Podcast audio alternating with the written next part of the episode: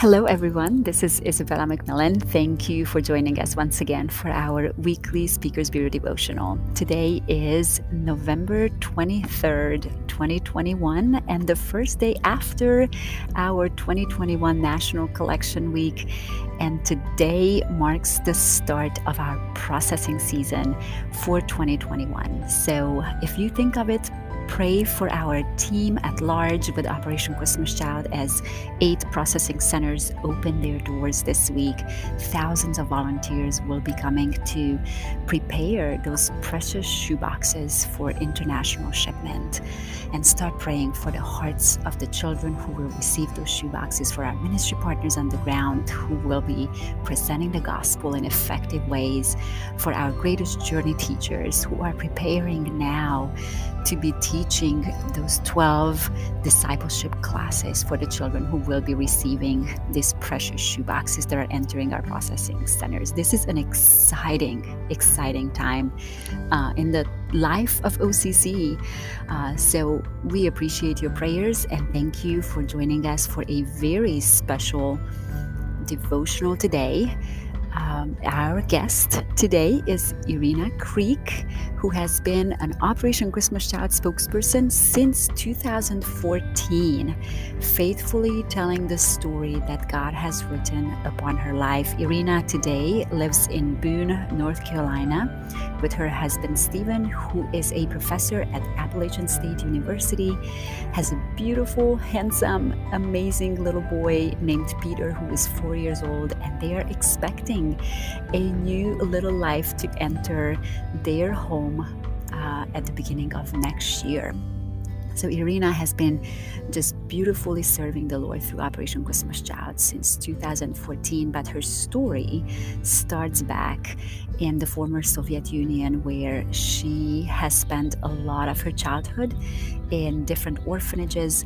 And it was at age 10 that she received a beautiful shoebox gift. And through that shoebox gift, God revealed himself to her as the God of adoption. And I always love hearing how Irina talks about the God of adoption and how adoption came through in her life in a very real and beautiful way when she was adopted along with her sister into a family in Florence, South Carolina. She has an absolutely beautiful story. I encourage you to go online on the Operation Child website and look up Irina's story and listen to her. But for now, here is Irina with her devotional and her thoughts that she wanted to share with you. She titled this devotional Freedom. So enjoy Irina Creek and her devotional Freedom.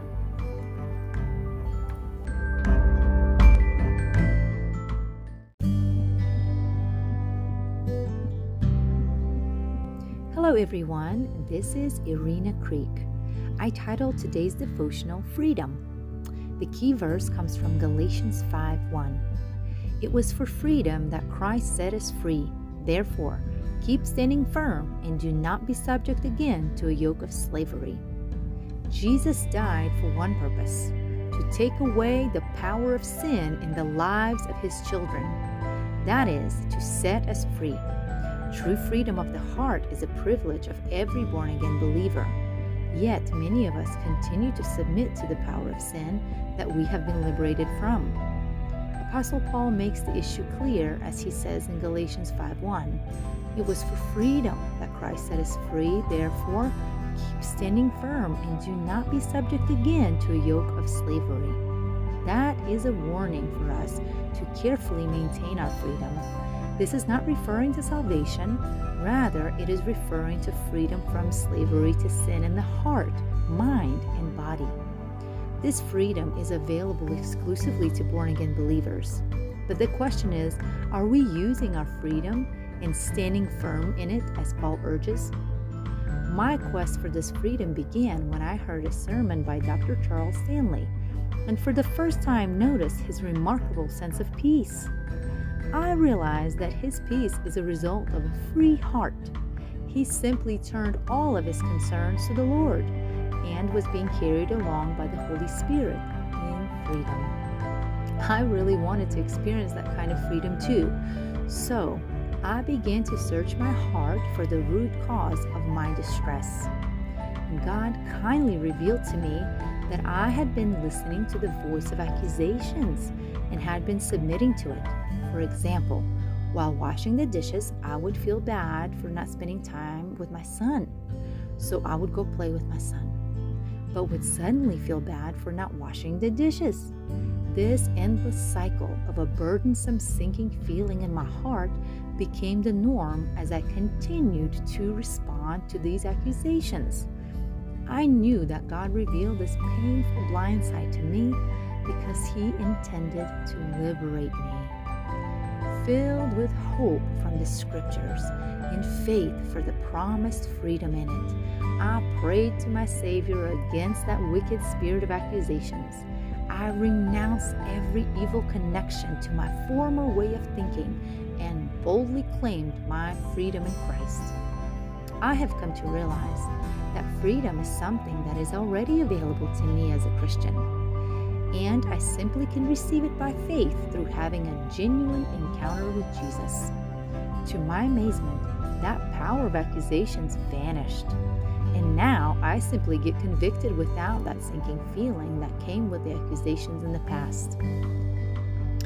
God desires all of us to experience His freedom. But He leaves it up to us to take the step of faith to receive it and to continually harness His power to maintain it. Is your heart free and at ease? Let's take advantage of our position in Christ and always remember the liberating truth of Galatians 5:1. It is for freedom that Christ set us free. Therefore, keep standing firm and do not be subject again to a yoke of slavery.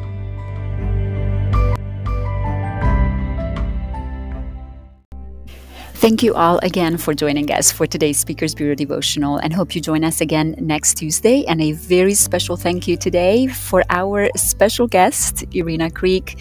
Irina, thank you for sharing your heart and truths from Galatians 5 1.